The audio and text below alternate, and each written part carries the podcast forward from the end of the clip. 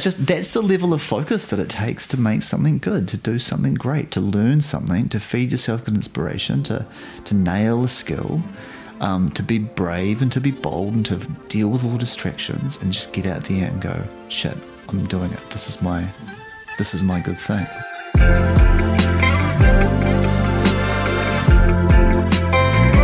Hello, everybody, and welcome to Show Love episode 12. Uh, my name is Ben. I'll be your host, and uh, joining me here in my lounge is the amazing, the incredible denim connoisseur that is Sy Moore. Connoisseur of, Thanks for joining me, man. connoisseur of the of the indigo arts. yeah, good to be here in your very fine lounge room. Thank you very much. Thanks, thanks for joining me, man. Um, There's some good. There's I did notice there's some pretty good um, trolley here as well. little tea trolley, a little bit of eclectic furniture. Uh, yeah, we don't, we don't really have the most um, solidified furniture style, Oh, but no, it does the good. job. No, there's, there's, there's, there's some themes emerging. There's some strong themes emerging. Brown is a strong theme. Brown I am a fan theme. of brown. Brown and blue. Yeah, good browns. yeah. Good, yeah, good color palette. Thanks, man. Appreciate it. Um, yeah, t- today uh, we've got you on the show, which I'm sure a lot of people. Um, It's such a great phrase, eh? Got you on the show. on the Hey, show, to the yeah, show. joining me. But I feel like I feel a little bit like um, Zach Galifianakis, like in, in between two two ferns. Can right- you imagine now. doing this with a live with a live studio audience? Fuck no. It's like, oh my goodness. This anxiety would just like like crash over me. I mean, it, it already is, but that's right. We, we Surf push the through. wave. Surf the wave. We we do indeed surf the wave. Hey, is Um, this is this the pandemic edition? This is the Or by the time this Well, comes out, the yeah. pandemic might be over. Hopefully, yeah. this is actually like you know our obituary. Yeah, we're we're deep in um, we're deep in pandemic at the moment. Yeah, Like, yeah. We're currently recording this.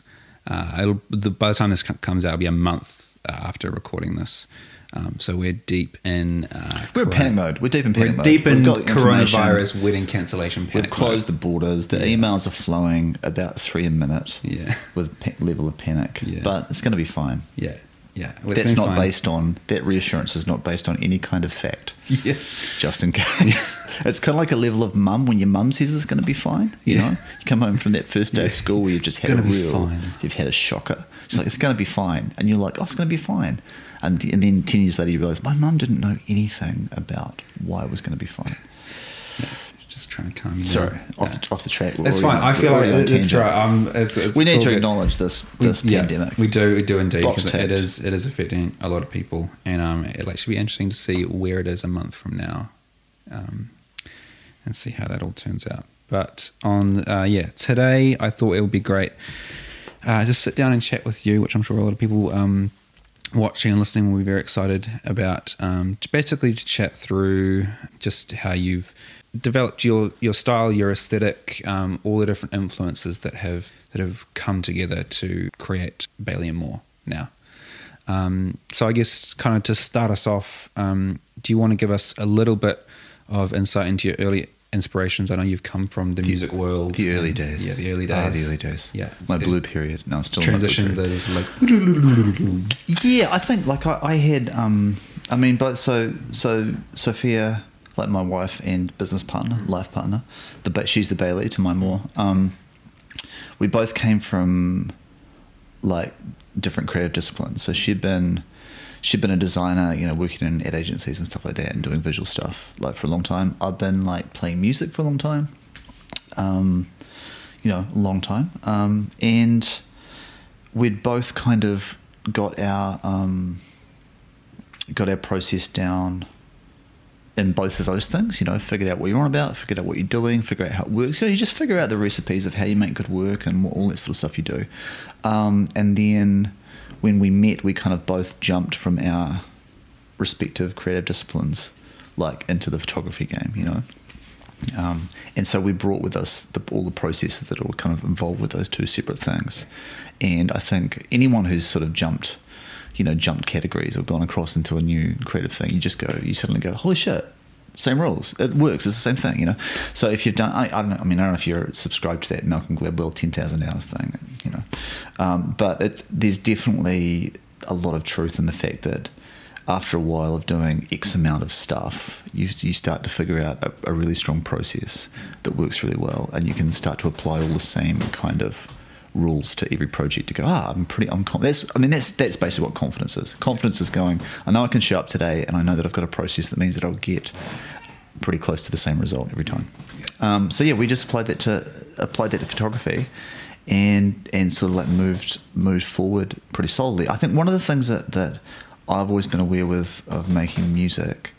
Um, is that you're the sum of you're the sum of your of the stuff that you listen to, you know, um, and you know, like I mean, there's a there's a great story I always tell about like making a record with like a really great um, Welsh producer. Um, and you know, we were sort of sitting up doing stuff in the studio for, you know, for the first day or whatever, all the normal sort of sort of setup stuff. And he's this young this young kid who's the artist, you know, who's from a major label, and um, and sort of to put him off, like the like Greg, the producer, is just like um, legend in his broad Welsh accent, which I won't try and do.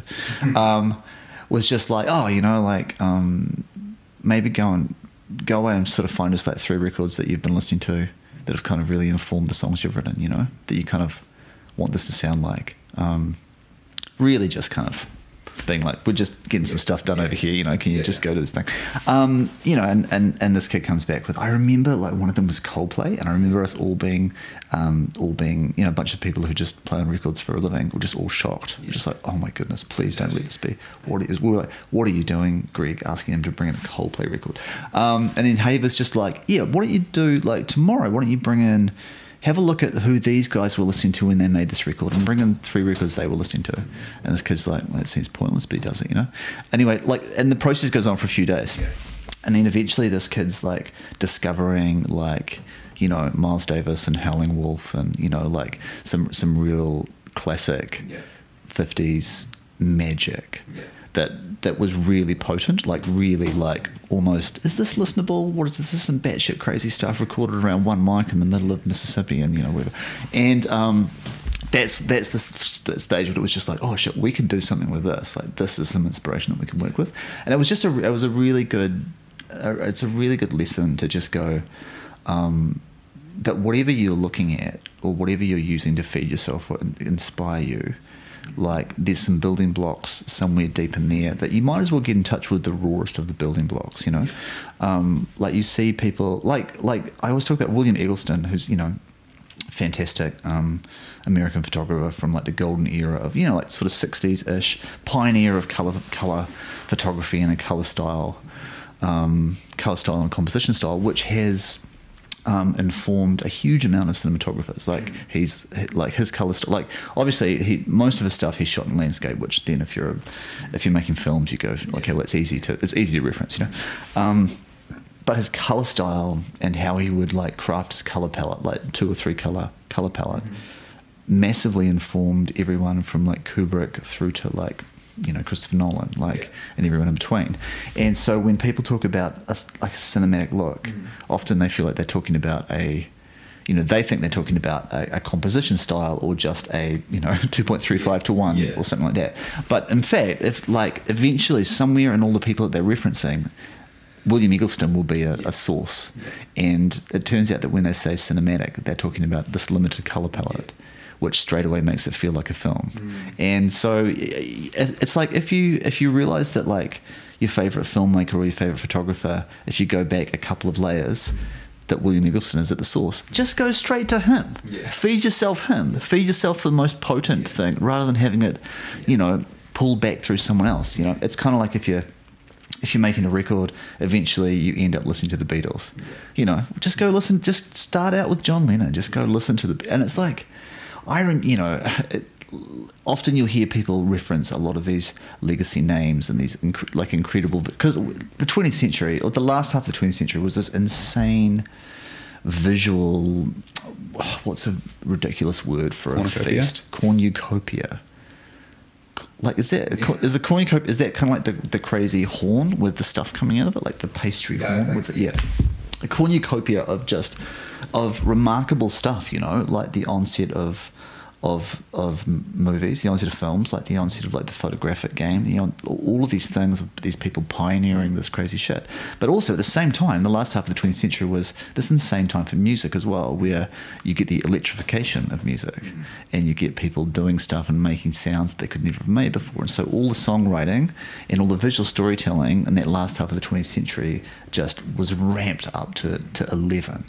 Um, and so I, you know, I, I think I don't know how do we how do we get onto this. Um, no, I think like a, a key thing of, of like what Soph and I when we were starting Bailey and Moore and doing Bailey and Moore was about was just going. We just need to feed ourselves some good stuff, and we didn't want to feed ourselves wedding industry stuff. Not that there was anything wrong with it, but we just got we just got more of a buzz out of beautiful classic stuff that we were like, holy shit, look at this. Whether it's old National Geographics, like we, I discovered this crazy 1974 National Geographic at our Airbnb where we were staying on the weekend for a wedding. Some guy, Sam Abell, shooting this like this story about Newfoundland, and you sort of open the the, the, the front, the first double page spread of the story where it's just this beautiful photo of these two fishermen and then just the credits and it was you were just like this might be the greatest thing I've seen in 10 years. This is, who is this guy? Like, and I'm stealing this National Geographic, like, it's not staying here. Um, yeah, like, I don't know, yeah. All of these things. I think it's just worth looking at. Um, I mean, you. I guess what I'm saying, this is a long form way of saying you are what you eat. Like, without a doubt. Like, what you put into yourself is what you're going to get out, you know? Um, and your creative diet is is key to making good stuff. Yeah. And so, um, I think monitoring that. It's like the more mature you get as an artist, the more mature you get as, you know, even as a business person, whatever it is you're doing, I think you start to feed off different stuff. You know, you start to go, shit, this this level of stuff that used to satisfy me, now I need to know what's behind it more. And you go another layer deep and another layer deep. And you always end up in the same place, you know? You always end up at some of the people who changed the, changed the visual game, you know? Incredible filmmakers or incredible photographers or all that sort of stuff. But I think right from the start we've we've really wanted to feed ourselves good stuff. Mm. Um, Yeah. Do you feel so? You feel like most people don't go that extra layer deep? Oh, I th- no, I, th- I mean, I think it's a matter of time as well. I think, um, I think one of the one of the key things in any creative discipline is you've got to you've got to plot and plan what you need to do to stay in the game for long enough to get good, and eventually, if you stay doing what you're doing for long enough, you will, you know, you like if you're just discovering. Let's say you walked into a cinema and you'd never seen a movie before, right? And and, and you went to the movies right now and you saw I don't know what would you say a, a Marvel film or something whatever right? And you'd be like whoa holy shit there's there's a massive screen and there's like crazy stuff Yeah. moving and these things exploding. This is wild. Um, but after about like you know two months of watching Marvel films you'd be like wonder if there's any other kinds of films? You go a little bit deeper and you go a little bit deeper and you go a little bit deeper you know and you, you, you skim back 10 years and you, you find you're watching you know There'll Be Blood or you know or like Deakins' you know No Country for Old Men um, and you're like, holy shit, this stuff's like, and then it's like, wait a sec, what if I go back another 10 years? Yeah. Terrible period, so don't you know, go back 20 years. Um, but yeah, I think it, it's just a matter of time in the game to, to, to peel the layers back and suddenly discover like a whole bunch more inspiration.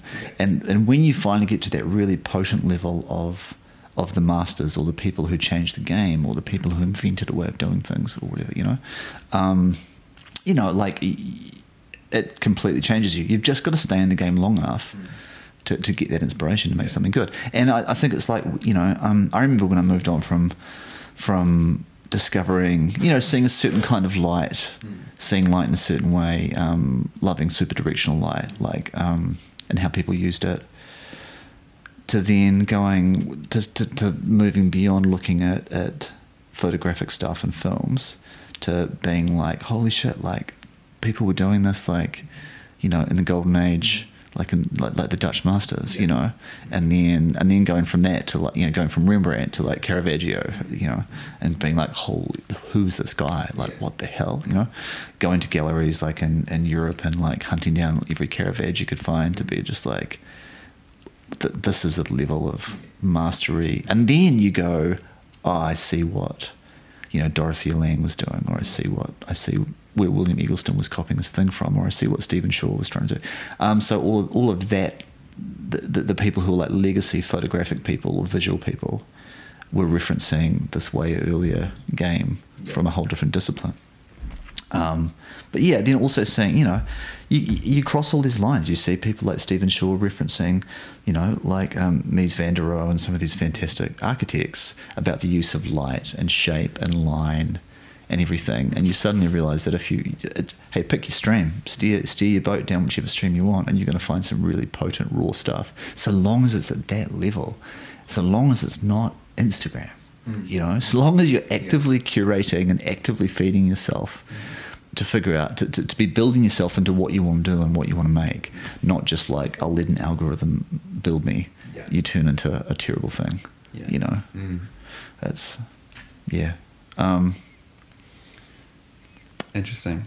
Yeah. How do we I, yeah how do we get i mean all I, of this all like, this stuff is just like you know you're, you're, the result of what you put into yourself. Yeah. And i think it's um because i i i i have a very bad habit of doing that algorithm bouncing thing where I'll use things like Instagram or Pinterest to do exploring, yeah. um, and it and it and it and, and like I, I, can find some cool stuff, but it does feel I mean, more shallow than there is so much yeah. cool stuff. I think mm. that's the thing is that there's the problem is not this is shit, but the problem is like this is too great. There's there's so much cool stuff, yeah.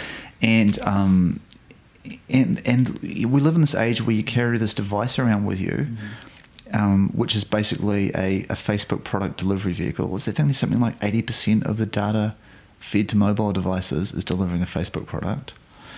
Um, you know, and and they have this, this they have this huge, massive amount of people who are who are just building things to keep you.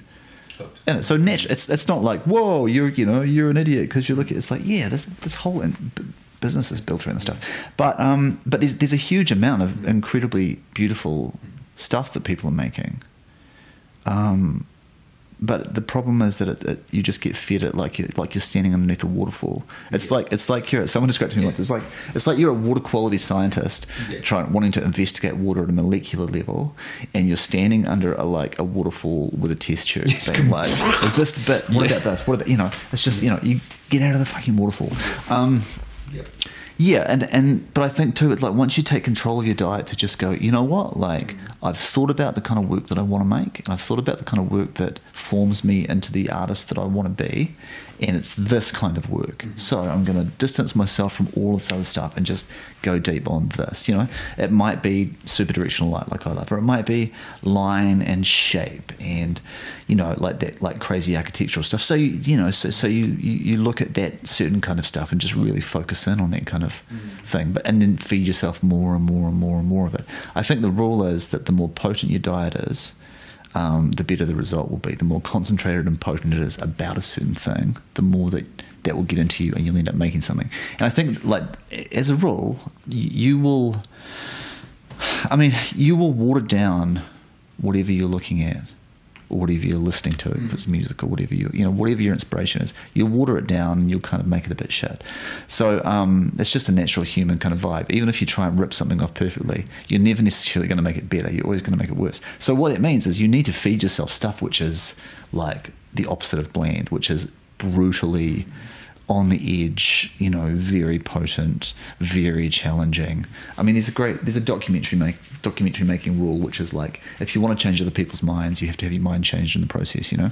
So if you're making a documentary and about a certain issue or a subject, and you've already decided what the facts are and what it is before you start, that's just called preaching. But if you go into a thing to investigate, and you have your mind changed in the process of making it, mm. Guarantee that the thing you make will change other people's minds because you've already gone through that experience of going, this was so potent that it changed how I thought and felt about this issue when I thought it was like this. And in the same way with, with creative stuff, you have to feed yourself stuff which is which is so potent that you're kind of like, I'm not sure how I feel about this, or I'm not sure if this is great or if this is bad, or that you're you're, you're at that level, not back at this you know, it, it, that's kind of like the, that's like, you know, Howlin' Wolf and Lead Belly in a music sense versus Chris Martin, you know, versus Coldplay, you know, um, where it's just like, well, this stuff is like absolutely wild. This wasn't yeah. made for consumption. Who knows why they made this? What are they even singing about? This, this is this is some pretty incredible stuff. Um, yeah, I think you just have to keep it really potent, and it's really easy when you're when you do what we do, when you're like running a small business, you're you're a, a creative who's kind of like trying to you know you're not plugged into this massive larger thing. You you have to create this world that you're making stuff in. Um, it's really easy to, to get distracted and forget to feed yourself really potent stuff you know? But just doing the basic thing of plotting out and planning what's my creative diet and being like okay you know I, I know I live in a world that's got all these algorithms feeding me stuff. You know I can't avoid it. I'm going to be part of it. But also I know that like I'm going to feed myself inspirational content in this way or get it from this or it's going to be this thing. Or this year I'm only about this person's work. So you buy yourself five like photo books that has their history and their work in and that's the place where you go. When you're sitting down with your morning coffee like in the morning sun at the table you're like this is my hour of inspiration where I'm feeding I know the stuff I'm feeding myself now I take seriously and I examine it but the stuff that when I'm scrolling on the phone, I know it's just for kicks. So, you know, you, are just basically saying, I'm going to give myself a deliberate diet. Mm. Because there's something about removing the distraction and focusing, right? I mean, it's, it's like you were saying with the waterfall analogy. It's like you just having that intentional focus on a very specific thing to try and extract yeah. something out of it. And it's, and it's very easy, like the, back to the waterfall industry, it would be very easy if you were a water quality scientist that you're standing under a waterfall trying to get a sample and you think because you're wet, you're doing the job because you're about water, but you're not. Your job is to like examine this shit, you know, um, and I think that's what it feels like if you're you're a creative person and you're you're having all of this incredible, beautiful work rained on you constantly. You think, well, I'm around it. I'm, this must be good for me, but it's it's probably not, because what's good for you is going. How do I make something that only I can make? You know, what do I feed myself this bunch of stuff that I have an output, which which one ma- makes my audience feel something. You know, gives them a thing that they can't get from anywhere else, make, brings them alive, makes them whatever. But two, makes me feel satisfied, like I'm doing something good with my life. Um, and and means that it's you know you're not just regurgitating the same old same old, but you're just like whoa, like I'm I'm, I'm making something good. You know, there's a, there's a crazy saying um, comes from the architecture world, which is like you can only make three good things in your life, hmm. and it's it's pretty confronting. And people I've had people just argue argue with me hard about that until they suddenly starts to go, wait a second, actually, maybe. Um, yeah, you can probably make three good things, do three good things you know, um, in your in your life. And the older you get, before you realize that, you're probably down to two. um, but it's yeah, it's just that's the level of focus that it takes to make something good, to do something great, to learn something, to feed yourself with inspiration, to to nail a skill. Um, to be brave and to be bold and to deal with all distractions and just get out there and go, shit, I'm doing it. This is my, this is my good thing. This is my situation, especially in the world that we live in right now, which is just constantly chock full of distractions, you know. Um, yeah. Mm. And so, was there a point as you? Oh, like, you, we're back to the history. Yeah, I keep forgetting. No, no, no, no. No, say, no, it's good. No, this is this is incredible. I'm I'm super stoked. But I guess because um, like obviously feeding yourself like the right diet, you know, the right creative diet is incredibly important, and um, you know, surrounding yourself constantly with it and working co- constantly on your craft. Um, like you mentioned, the 10,000 10, hours thing. Was there a point that you felt like, cool, I get it, or has it just been a kind of constant like I think growth? There's a common thing. I mean, the the the biggest thing about that diet, the biggest part of your diet is people, like without doubt. Um, they're the they're the ones who open new doors to you know to new stuff, and I think that's the thing is that once you, you feel like you've got a thing down and you just go, oh shit, I think I finally understand this.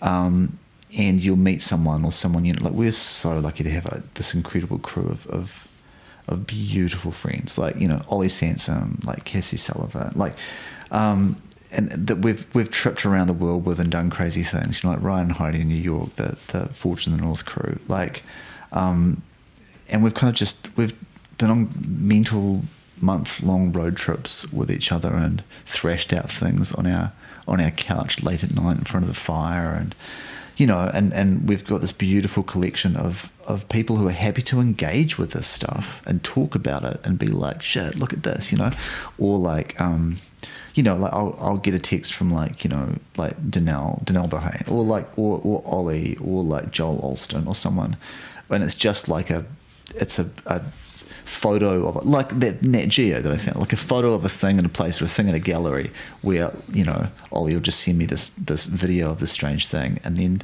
all he says is just like, fuck or mate, M M with a thousand eights, you know? Um, and you don't hear from him for three months and then suddenly you get this like torrent of stuff. And I'm just like, what? And he's like, what? And you're like, shit, I just I thought we'd I thought we were getting somewhere and we just realized that we're getting nowhere. What is this? This is like heartbreakingly amazing, but Yeah. what? So it, I think that's that's the thing is you it, it moves ahead and stops and starts, but it's always the people that you put around yourself who just because you know you put your head down and you, you and you're doing your thing, mm. and it takes someone who knows you, your crew who knows you really well, who can just be like show up one day, like Cassie's classic, we should just sit in the corner quietly forever, and then just then she'll speak up at one point, and just be like, you know what, I think it all might be bullshit.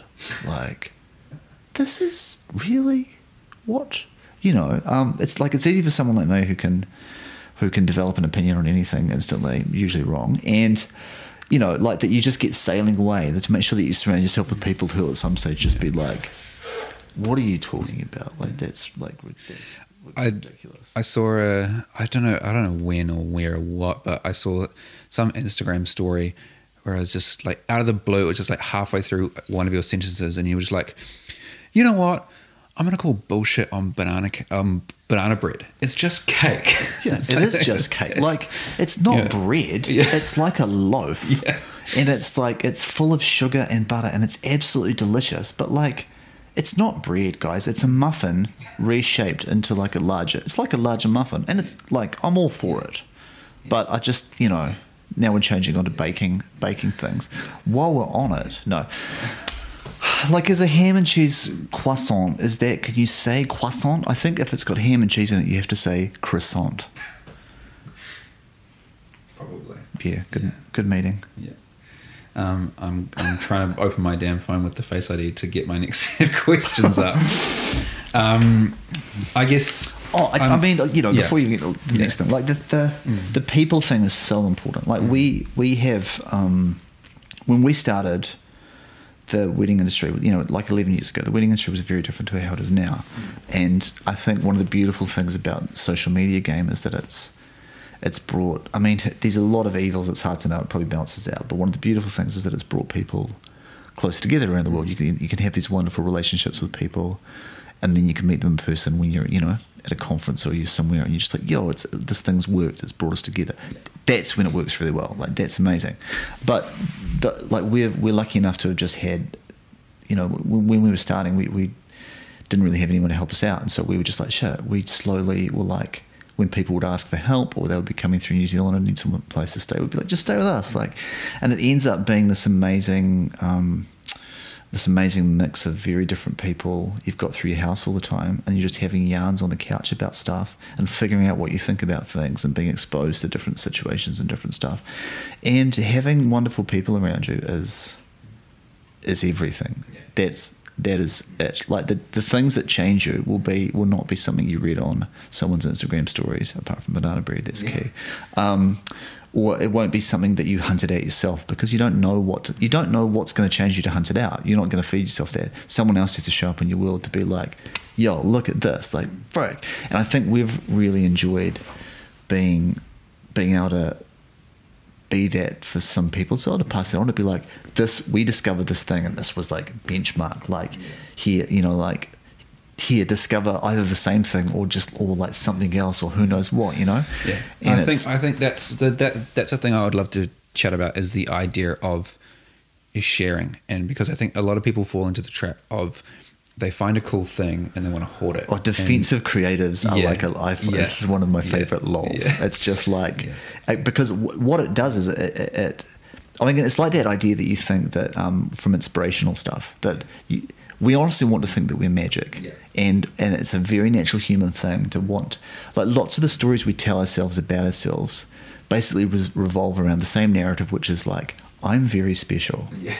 and which is cool if you're five, but you know, Yeah. one day you have to wake up and just be like, I might not be special, like, or I might not be magic, which is which can be quite a shock if you've like fed yourself the, the Kool Aid that you're that you're super special and magic, and and I think what you think you think that the stuff that you're making came from you, not that you the sum of your parts, or that you saw someone else's idea and you you produced a thing that was probably worse, you know, that you watered it down. No one wants to hear that, but it's true. Um, but like, I, it, it's I can't even remember what we we're fucking talking about. It's so onto the onto the Kool Aid magic of like pretending that you're special. Um, no, I think once you can be honest with yourself to go, you know what, like I'm the sum of a bunch of things, and all of that knowledge is out there, and I can't hoard it. I can't keep it from anyone. Like, and I could give this knowledge to someone else, and they'll do a completely different thing with it. You know. Um, that's a, that's a really that's a super healthy place to be. Like because what it says is that, is that is it's you acknowledging that like you have a very individual take on the world, and someone else does too. And probably the first iteration of what someone will do with anything you share with them will be pretty similar to what you do. But really quickly, if you've got good if you've got good friends, if you've got good people around you, they're just going to take it off into another thing. And I like heaps of the workshop stuff that we do the the kind of pact that you and even mentors things and, and stuff like that which I, I hate the mentor I like it's really just hanging out with someone sharing some knowledge. And uh, I always just kind of have this pact with people of being like hey like in five years time like you have to do something so great with whatever we're talking about that in five years time I'm knocking on your door and you need to be kind to me and show me what you know. Because like you, you just need to change gears on this shit and take it way more places than we could ever take it. Um, and I think that's a that's a healthy place to be is to think that like um, you know like if if you're younger, I think it's it's vital to remember that whatever you do, you're going to be standing on the shoulders of some people who came before you, whether that's you know the most recent people or whether that's legacy crazy you know whether it's Caravaggio. But you're standing on these on shoulders of people who've done a lot of hard work before you. Um, and I think if you're older your job is to build strong shoulders so that people can stand on them. And a lot of that is just being like just get over your fucking self. Like you're not you're not magic you know. You've you've absorbed this amazing stuff for years and pass it on and share it with other people and they'll do something incredible with it and just hope that, and keep those people close to you because when they do do something incredible with it, you're going to go back to them and be like, "Holy shit! I never would have thought. Can how did you do that? Can you?" Sh-? But it, t- it takes a level of it, it takes a level of being comfortable with your ego that you don't need to be. I mean, this brings me on to the, my my great passionate thing. Like like if you, if you're a creative and if you're making art, you should absolutely fundamentally think that hierarchies are bullshit. Like because art art is a um, by nature art is an anti-authoritarian thing that says that you can say to a bunch of people you're like you're a voice for society for like all the 95% of other people who don't have a voice or who are um, you know who who who stop feeling because they've been squashed down by this whole process of education and corporate life and whatever is they're doing, you know. But you have this a really potent voice, and it's quite art should be anti-authoritarian. It should be in some ways just saying no, fuck you. Like this is what you should think, and this is what you should feel, and this is what you should, you know. And um, like you should naturally be putting information out into to other artists that cause them to like want to punch you, you know, that Yeah. cause them to just Yeah. like th- there mm. should be this vibe Yeah. where, where, where the revolution goes on and on and on and on. Mm. And and if you're putting out information to people, which means that you you are still the peak of this hierarchy, you've failed. Like that's not how art works. But the way that a lot of these things in, in most creative industries work, how people make their money is is status and is where they sit on this thing. Even just the simple thing of like a photo conference. Someone needs to sell tickets, so they need to make someone else feel like they are lesser than you, that you're further up the hierarchy, so they buy a ticket to come here about your magic, hoping that they can move up the thing. So you've got to, you've, you sort of almost already have to live in that world. Um, but then you show up at the thing and you're just like, this is bullshit. Everyone in this room can make world class work on their day. Um, and hopefully, what we're on about is helping you to increase your consistency or to just be like, just go way off into another thing. It's an interest, like thinking about the like the point of an artist in society is a really vital, is a really vital discussion to have with yourself. I think. Yeah. Um, I think the whole the because I like I totally hear you on the art being anti-authoritarian. I'm interested to see. we've gone um, full to- art, eh? We've just Yeah, gone full art. Well, yeah. I'm, I'm I'm all about. My wife's got a master's in art history, so we talk art Yeah. all the time. But the the the idea of um the that anti author anti authoritarian attitude and how it relates to weddings because weddings are squishy, lovey, emotional things. Like how are you taking that? That anti-authoritarian I mean, attitude of telling people this is how you feel and this is what you should do, and Well, I and think it's, and- I think, I think it's that more weddings. that, that stuff of like how art works, you know, and how artists work and how you operate. In some ways, it's just giving yourself permission to go, oh, lots of these things that I feel about how, how you make stuff um, come from this, come from this. This is the building blocks of, of making the stuff. And so, you know, when you get to the making, it, it, it should be sort of like pretty pretty natural. I, I, I mean, people, whatever you're making is, Yeah. I think weddings get a bad name because of the W word. It's we always just talk about being people in love, you know. Yeah. And people in love are crazy, potent creatures that are who are who are wild, batshit crazy, doing a once in a lifetime thing, surrounded by families that are broken or whole, you know, um, surrounded by friends who are mad or wonderful, surrounded by like it, it's a human panoply of everything you could imagine that you love about, um, you know, looking back at any any document, any image, photographic document, or any era of history, like whether it's like the um, the, the whatever it's Farm Security Administration stuff, like like Oklahoma, that that like Walker Evans, Dorothea Lange, that era, which is what is that? Pre World War Two, like um, John Steinbeck novelist era, like the 30s, I guess, when um, there's there's a massive drought in the middle of the US and everyone moves to California and all these families are just trapped like dirt poor. Like the US government set up the Farm Security Administration to try and deal with this mass migration of super poor people.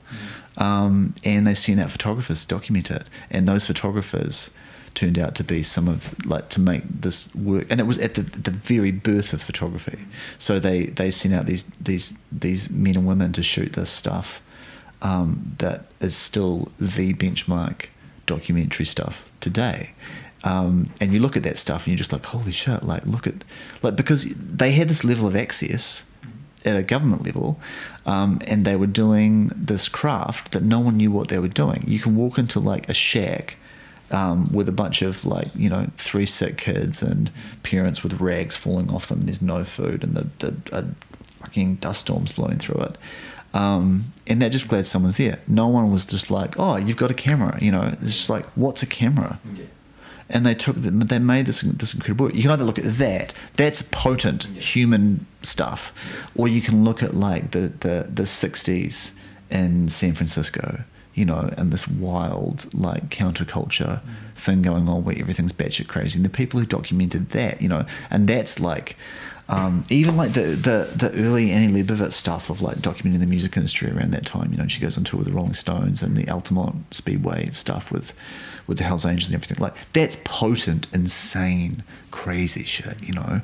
Um, but yeah, like, you can look at all these these periods of history and see this crazy, potent human interaction. And what you're looking at is you're all, you're looking at the stuff that we look at on a wedding day. You're looking at crazy relationships. You're looking at mad, batshit crazy love against all odds. Often, you're looking at people spending a crazy amount of money sometimes or no money at all. You're looking at people who just made stuff happen because they were in love, and then you're looking at the families who made them who they are, and you have this wild access to these people that they want you there and they want you to tell their story.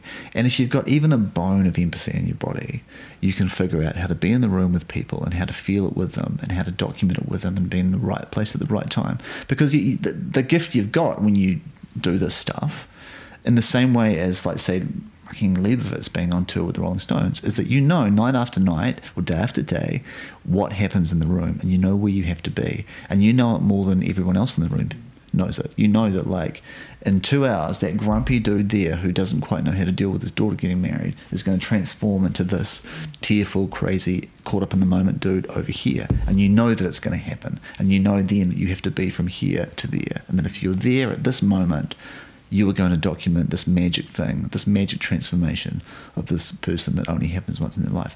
Um, and so I think that's that's a lot of the all the same countercultural, anti-authoritarian, making art rules that apply to any time people make things about the human condition apply to you. Um, I don't even know if that answers your question. No, it does. It's, I mean, lo- lots of that, that art, how art works stuff is is just about figuring out who you are and why you're making, and then after that, once you can answer those questions for yourself, after that, the the, the what you're making just works out, you know. A bit of, a bit of a rant. eh? that was that was that was very soundbite. That was great. Yeah. I love it. Um, Meanwhile, outside the doors, the pandemic is going on. People are looting. just fuck, man. You just you're so good. You just go off on these tangents. I I struggle to keep up, but it's it's incredible. Um, my, my mind is just going a million miles a minute. Um, I want to take what you just said there around, I guess, observing the day and and I guess telling those stories and and hone in on that word storytelling as like a bit of a buzzword. But because it's this it's this this it's this sort of skill that people often say they have they are a storyteller and i guess like that word storytelling I guess what is your opinion on that and how it relates to our work Oh man, it's like it is. It's hard to. put This it's such an overused, horrible. it is buzzword. it, is a horrible Um, but it's it's like, it's. Yeah, I, people who who who have shot beautiful things about the about the human condition are. I feel like they're not storytellers, but they are. They're very good, empathetic. They're good at being invisible in the room, and when when often they're the largest the largest feature because they're the the person who doesn't belong. You know. Um, yeah, like oh, who's oh, who's who's this? Oh, mental blank. Uh, Aaron Huey. So at, at workshop, which is like a workshop that our friends ran in New York for a few years, um, and it's kind of on pause at the moment. Um, first year that we were there with them, you know, like a, a wonderful lineup of like, but people from the wedding industry mostly, and um, but there were there were a couple of these. Ryan has always sort of got a couple of people to come who are just like benchmark visual storytellers. So you've got this this big crowd of people attending this workshop who are mostly wedding industry people, and they're attending it for the wedding industry people who are a bit further up the game, you know, or who, who have been in it longer, who are there. And then the, the people who are there from the wedding industry speaking are attending it for these two people who are outside of the wedding industry, who they just want to be around. So that's kind of this this crazy thing. One year, um, yeah, one year like Aaron Huey was there, and he's like a Nat Geo guy. Um, brilliant storyteller, like, and he does like seven year, eight year longitudinal projects for like the New York Times and for Nat Geo, like on on like alcoholism and suicide on Navajo reservations like this classic mix of, of colonialism and and mental health and like it's like holy how do you do that? And you know like his stories from that stuff are just like um are like yeah you, what you do is you show up for two years without a camera and you figure out how you can just be around and what's going on. And you have your mind changed 10 times and you you know go back and back with a writer and then till till you start figuring out how you can document and tell the stories really well That's Um, empathy, right? Like, like you're saying about it's wanting. It's- it's wanting to have your mind yeah. absolutely. This Yeah. that's the thing. Like like the like empathy, understanding like what it feels like for the other person, Yeah. and what's actually not the thing that you the story you're imposing on them, but what is actually going on. And um, I like this is just the. I remember like we were in this venue in in Brooklyn, and a bunch of us are like at the back of the room, like you know, there's this Q and A going on. Like Aaron's spoken and shown a bunch of work, and and you know he's like the last speaker, and people he's taking questions. He's taking questions from like you know from from young um, young wedding photographers, like twenty three year old whatever, who who are still in their development are still back at this other stage, um, and and all incredibly valid questions like when you're at when you're at that stage. And we're we're sitting at the back of this thing around this big marble bar like off to the side and i remember it was like like like me and like you know um a friend of ryan muirhead who's a fantastic film photographer like friend of ours um who, very nuanced complex dude you know Jonas Peterson, Ollie Sansom, like we, we're and so we're all sort of on a similar wavelength about this, all these things we've been talking about, and we're sitting there, you know, and we've just been blown away by Huey, just being like, who is this guy? Like, what the hell? Um, and someone asked him last question, last question of the night. Someone asked him, "Oh, what's um, a classic wedding photographer question? Oh, like what gear? What gear would you take on a job?" And we were just like, "Oh, No, like the audible groan. You're kidding me! Like, Yeah. how, why would you ask this guy that?" And Huey, so magnificent. Um, he, you know, th- th- th- this is the, this is the guy who like who I mean, out of one of his many projects, like he's the guy who got the Washington Post to print those, like at the Trump inauguration, um, to print those three portraits of of the women. Mm, Um, Yeah. You know, and the, Yeah, yeah. the, the Obey guy did, and they printed them. They did this big fun, and he he was at the heart of that. That people held up at the thing. They held up the newspaper. Um, yeah, so like someone's what's what's on your bag, and Huey's Huey is he's just such a brilliant, un, empathetic understander of like whatever. He's just like oh you know like you, the the goal the goal is to just be invisible in the room, you know, and so if it's a short story, if it's a thing that I've got to figure out real fast, if you go away to do a job for a week, um, you know I'll take a bunch of things, you know, cameras and lenses and stuff. He's like, but if the story's really important, if you've been on it for years and you've discovered whatever the thing is, you know, um, it's like you know, it's like the bag of tricks of the photographer really don't matter anymore. He's like, if the story really matters, you've just got a camera and you've got you've got like a 35 mil lens because when things are important, if you're good at your job, the tricks just have to fuck off.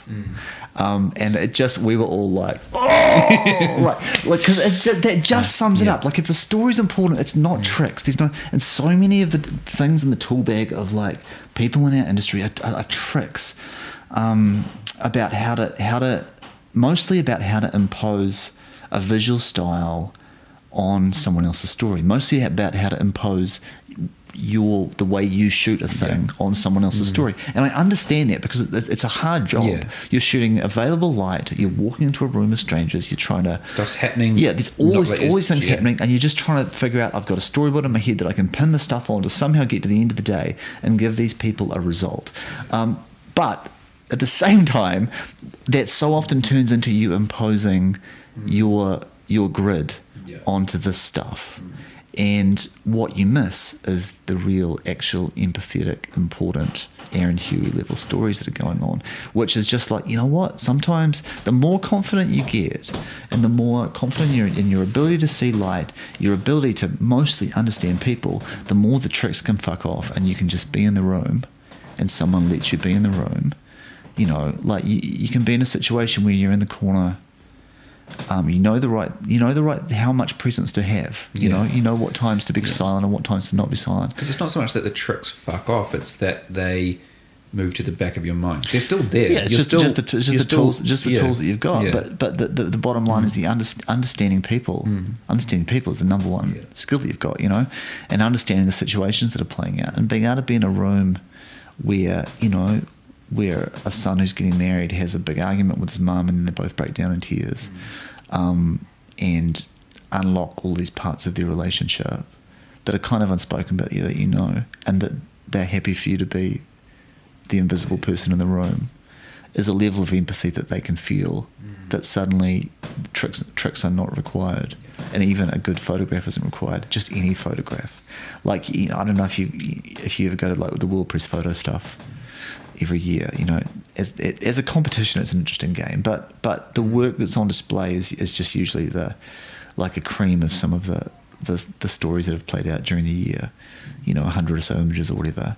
And the stuff that's amazing is is not necessarily incredible photographs but it's the fact that someone was there they had access and they had enough empathy and understanding of the human condition to put themselves in the right place at the right time and at the, at the at the at the very moment when they knew that they wouldn't kill everything they they took the frame or everyone was happy with them taking the frame you know um, yeah the, I mean there's so much in common and I, I, I don't, you know I don't want to be like I'm- we're wedding photographers you know and in some ways you just want to go listen you're not Yeah. special like what Yeah. you're doing is this thing but at Yeah. the same time too like people in love are just fucking remarkable creatures and you put them in a situation like like um, having everyone around to celebrate their love, like in this once in a lifetime thing, is it, this is some wild this is some wild shit you know? Imagine that it's like a 1950s like documentary on on Papua New Guinea like rituals and whatever you know and you'd be glued to the TV you know? Yeah. um, but it- it's it's people are incredible and and the things that that people go through in their love are incredible and and the ways that it has played out in a family is incredible and all of the stories the love stories that are in a family you know love is a gritty very practical thing you know and we like to think about it as being this soppy soft thing but like we we used before um before like uh, the Australian marriage equality thing. You know, we used to see there used to be so many same-sex couples who'd come to New Zealand and get married because they couldn't get married in Australia, and to see, just as an example, to see that stuff go down where that they've had to come to another country and bring all of their friends um, to celebrate, you know, who they are together. Um, because they weren't allowed to do it in their home country. So th- the level of joy that you see amongst their people, the level of tears and family speeches and all these people, and we would see like these like incredibly stylish, amazing people getting married in places in New Zealand that would just be like, this, but I don't. This isn't. This venue isn't usually. It's a, a wedding venue. This venue Yeah. isn't usually about. They don't give a shit. They're just like Yeah. we. We got online. We found a place. Yeah. We booked it. Booked some Who flights, cares? yeah. Yeah. And we filled it up with all of the most Yeah. Mm-hmm. glorious people in our world. And suddenly you just go like, I've never seen. I've shot at this venue twenty times. Mm. I've never seen what's going on here in this place. Look at this. This level of and and lots of that stuff is just you, when you say people can't do a thing, and it's to do with love. Well, I'm just, like the rules aren't going to count. yeah. It's going to happen, you know. Um, I don't even know how we're talking about this. I think I think it's just the thing. It's it's easy to th- talk about wedding industry, but when you start to talk about people in love, just making it happen is probably the most um, captivating thing on the face of the earth. Like because that's what when you see like like you think about some of the crazy refugee stories we've seen of, that have been beautifully shot, you know, and the stories beautifully told of like Syrian refugees crossing the border into Turkey or like, you know, getting on like crazy rafts to Greece or North Africa. Like these are people who like they are driven like because somewhere in the game they love someone and they want to take care of them. They want a better thing for their family or or their parents. Said you have to go. There is no you live in South Sudan and you will die in South Sudan unless you leave now and go north. You know um, people smuggling their entire family out of out of Syria. And like they this is a love story. It- it- it's it's the end result of a love story because a love story starts with two people and then it turns into a baby and it turns into a family and the love and this is you know um, and then you you you uh, in an incredible way end up loving the person that they love and it, it just grows and grows and grows. This is all love stories and figuring out how you can tell them empathetically without imposing your grid on it is very it's very hard but it's also you know you've cra- you know you're onto something when you when you're doing that. That's the story that's the storytelling Yeah. thing Epic. Nice man. Um, I guess to kind of just as a couple of things before we sort of start to wrap up uh, the Oh, shit, conversation. we've got to wrap up. Unfortunately, These things can't be five hours long, Be, eh? they can't be forever. Also, the pandemic's going on. Yeah, we could just stay in here for a yeah, month. I think it's, Just we're self-isolating. Yeah. We're self isolating, but Yeah, just like we're, we're a meter apart. It's yeah, fine. yeah. Um, I guess there just there was a couple of things I wanted to. Um, I just get your. I just I'd like like sort of from the horse's mouth, I guess. Um, uh, your use of um, of film photography. I want to talk about that because it's this kind of thing that is it's obviously very trendy, but what is it about analog that process the fact that there's all this nostalgia wrapped up into like what is it about the analog process that has kept you with it and that you feel you perhaps can't get from digital Um, yeah, I, I think analog process is a very good title for all this stuff, you know, because I think that's what the, the thing is. Um, to, to dial back a little bit, like gone to shooting film through having some a bunch of friends who were shooting film, but not because, you know, I always just thought it was horrendously expensive. But we, we got I got really frustrated with just batshit, batshit crazy color styles, you know, um, and just people moving a slider because they can move a slider, or things being super brown or orange or teal or whatever it is this year, and all sort of shit. And we, you know, making you make your own work that is just regrettable that you look back on in a year and you're just like, fuck, I'm so sorry. I need to, I'm going to reprocess Yeah. everything and give you a new wedding. Um, and all of the reference stuff that that that Sophie and I were looking at that we loved stuff like Fred Herzog and Stephen Shore, you know, um, and you know Dorothea Lange, like who we've already talked about. Like, and you just go, shut. These colors, these colors are amazing. This, these tones are incredible. Like, why can't I get our stuff to look like that? And eventually, you just go, oh, I mean, I'll just shoot a few rolls of film, and then you get the result. If you've got a good lab and you've Yeah. you've figured it out, you get the result back, and probably you've failed ninety percent of the time, but that ten percent, you're just like, that's what I want. That's the stuff I've been feeding myself. That Yeah. looks like what I love, like what I sit in the morning going through Yeah. books. That's that's it. Yeah. That's it. It has to be that. And so we started shooting um, like film, like a few years of film at, at a wedding alongside the other stuff we were doing, like solely as a color reference to just remind ourselves that to not get off track. Um, and then started shooting like all of our personal projects on film because it's it's you know if you've got like this massive processing backlog of stuff your, your motivation to go and shoot personal work, which is so vital. And I, I think there's this distinction between paid work and personal work in, in, in our game, whatever discipline you're doing, whether it's whether it's you know making films or whether it's stills or whatever. Um, no one knows what you got paid for a piece of work. No one knows if you got paid, if you didn't get paid. No one knows if you commissioned it yourself or someone else commissioned it. All they know is the the work Yeah. that you make, and so you you have to have this approach to all the work you make, which is not uncompromising, and it's a horrible phrase, but but which is like I know what I want to do and I'm doing this uh, deliberately. I think deliberate is better. Um, but yeah, we, we so we started shooting our personal work stuff on film because it's it's really nice to shoot it and put the rolls over there in a bag in the fridge and they send go to the lab and it's a completely different process to all this other stuff that you're going through trying to do this this other thing that you're doing you know? Um, different field of workload and delayed gratification and all, and, and all this sort of stuff. Um, but I think it started out as a color process thing and then it turned into discovering so much about analog processes and how they work pre-visualizing you know um, understanding what you're you know not just being a like making something out of nothing um, as opposed to just kind of being an inherent harvester of of of shit, you know, seeing light in, in, a, in a certain way, and the, the seeing light thing. I, I, it's a bit of I know it's a catchphrase and it's a bit horrible, but like no one, if you're shooting digitally, like no one meters. You don't meter. You don't walk into the room and think, "What am I shooting? What's the light doing? What's going on?" You're not because the first thing you do is that, understandably, you've got this wonderful machine. The first thing you do is just see what. How does the camera see this? Um, and the moment that you have this feedback loop of like, oh look, I think this looks great. How does the camera see it?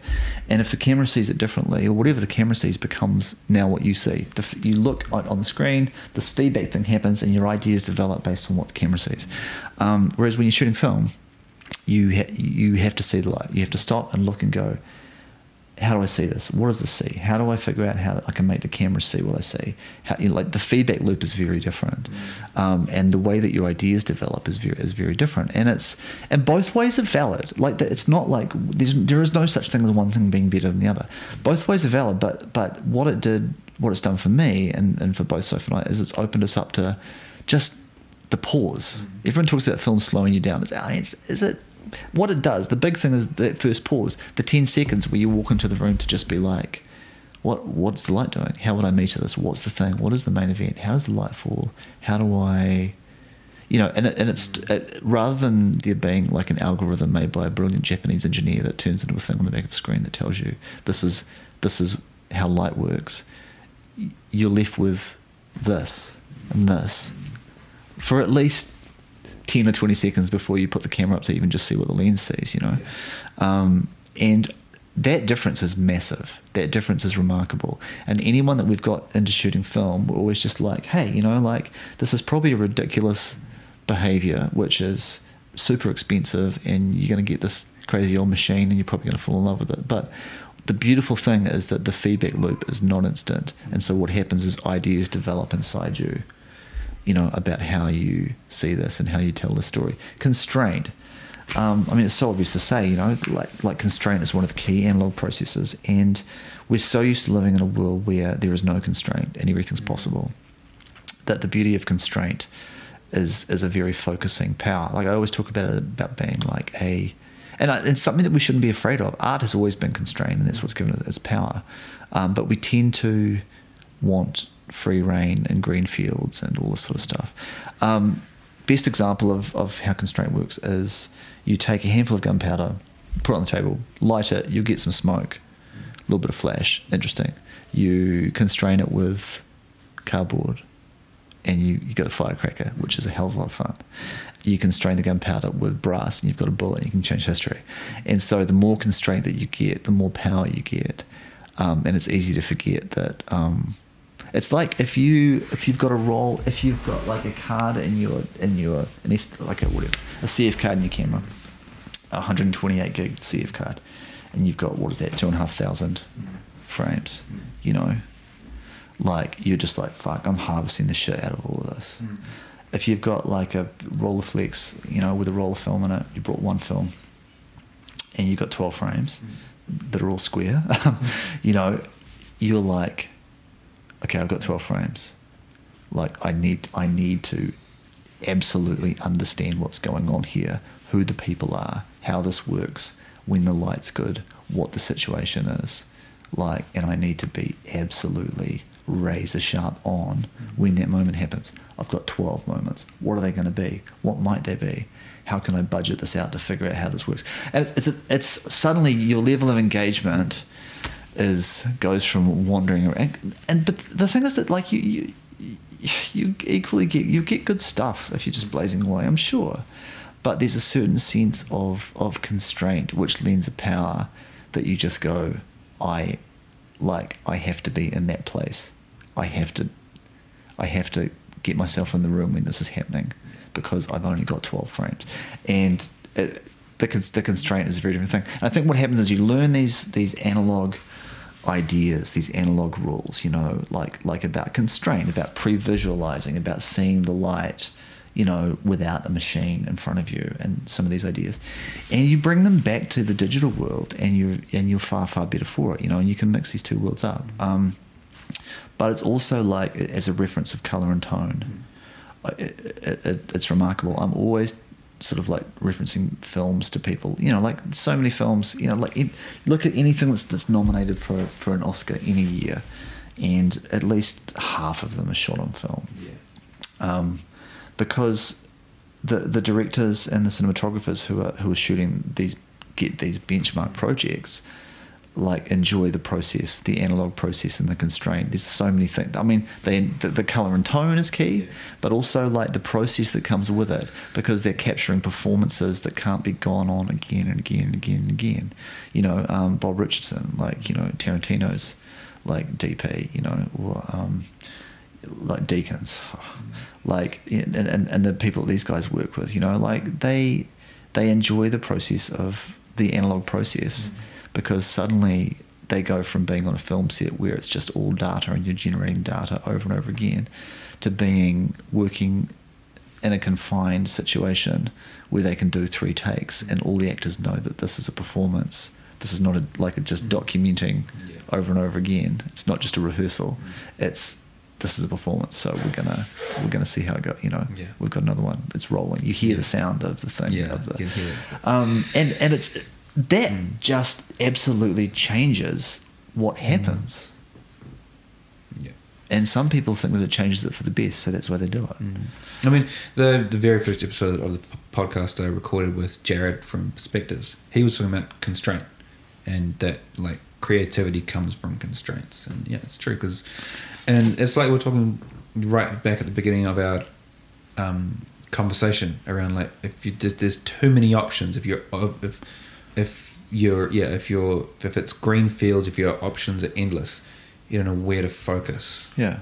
Like, And yeah. and it's and it means that the, the the thing the task of documenting overtakes the, the thing that you should be observing, the empathy that should be happening in front of you. It's like give yourself, constrain mm. yourself. You know, Yeah. shoot on film, cool, or shoot on a crazy old weird old mm. film camera if you want, or just take one one lens to a mm. wedding, or just like constrain the thing somehow. You know, or only speak French. Uh, that's, that's a terrible that's a terrible idea of constraint. But like yeah, you can you can learn these lessons and you can put yourself in the situation, or like like walk into the room and resist for thirty seconds. Resist the urge to put the camera up to your face. Mm. Resist resist the urge to, to ask the camera, "What do you see?" You know, like and just look look at how the light falls. Look at everything yourself. Stop. You don't need to mm. scout with a with a camera. You know, it's a really great discipline to just visualize and think, "How does this work? How does this space work?"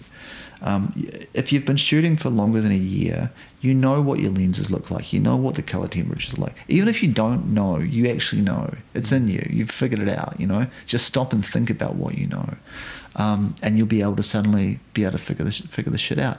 Even just like you can look at a thing, and even if you've never met it in your life, you can figure it out. You actually already know. It's not hard, but just stop and think. Actually, what would you know? How much light is here? How would I actually meter this? I know how to do this. I've taken like, you know, hundreds of thousands of millions of photos, mm.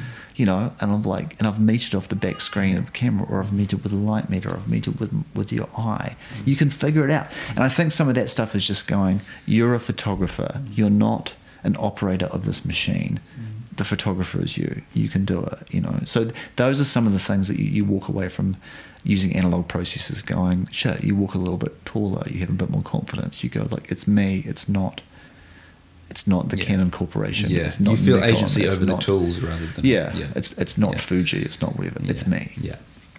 Love it. Awesome, man. All right. Well, I think I mean it's I've had an epic time this with this.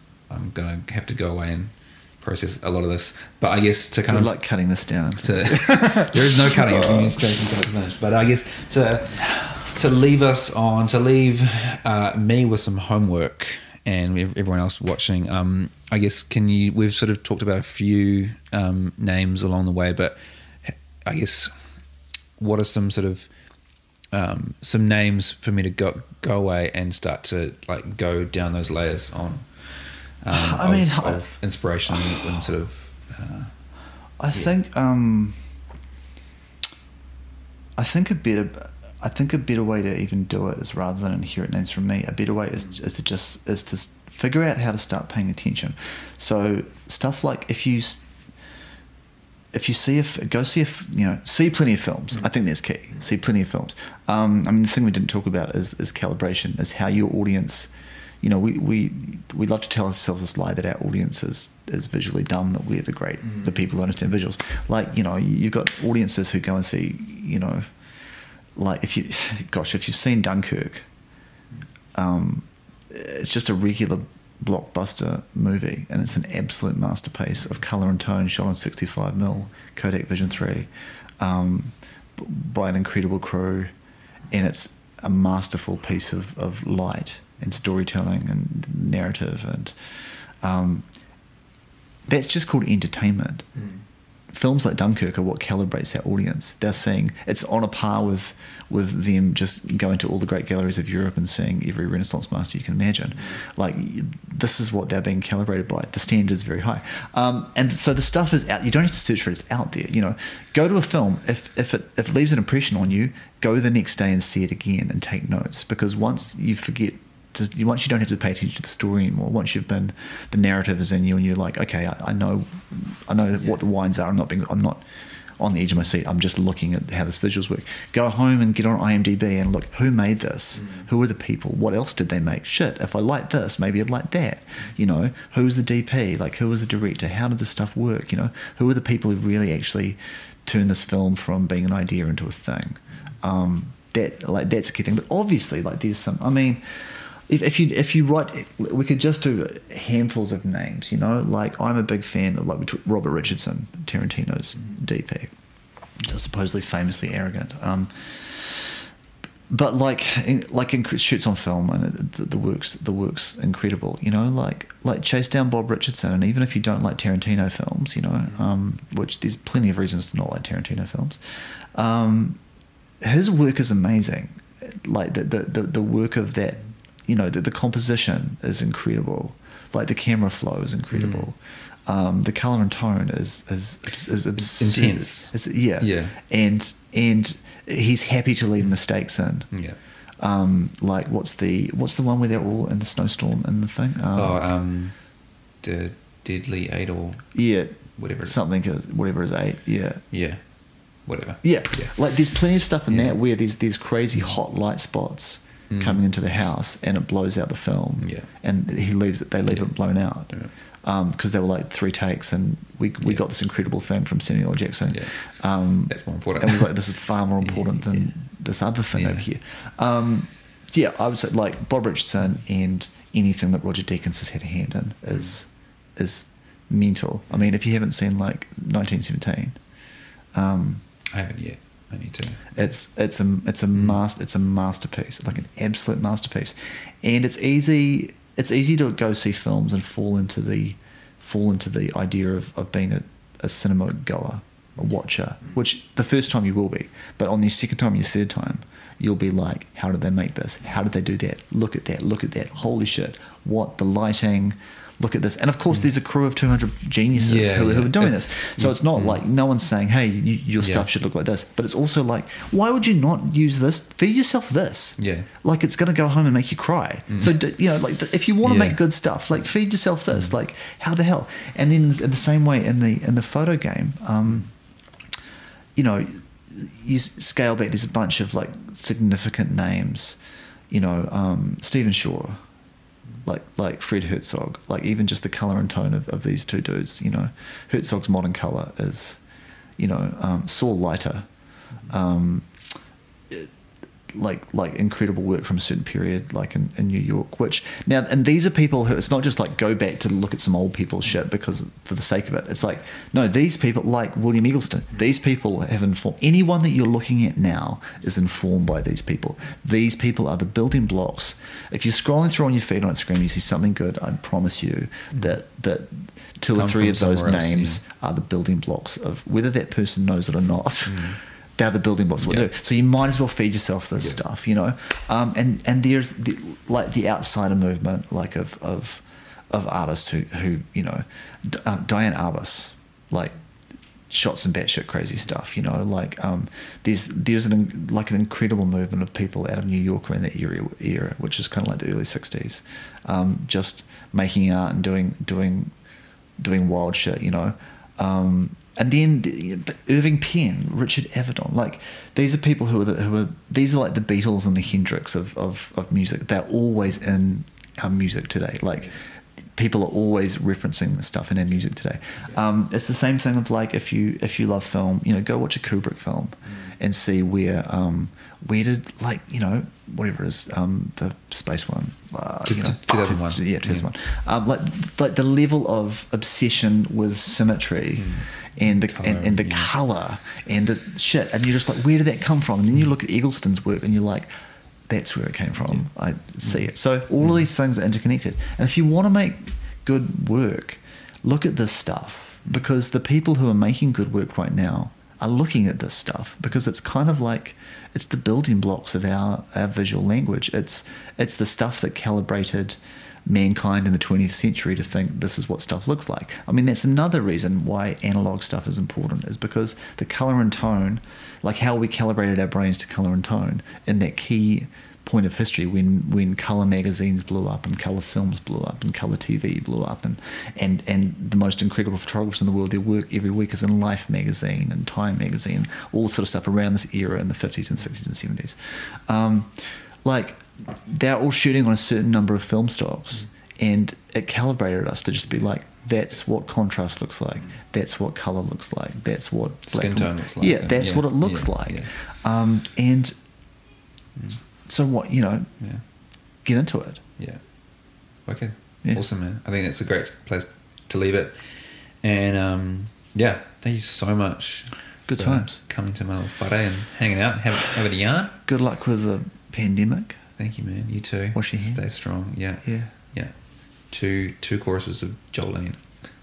Oh, thing. Jolene, that's Yeah. much better because like, Yeah, happy, if happy birthday, birthday, like, fuck that. that's bullshit. Yeah. Yeah, also, no. like happy birthday, and if you do the hip hip hooray, hooray Oh, yeah, it's too long. Yeah. yeah. Um, yeah, I think like, the pandemic thing, like everything else, it will be, it will pass, and people who are, who are robust, you know, as as entrepreneurs and robust as makers and artists, will not will it can't get you down. Mm. You know, you get back up. Yeah.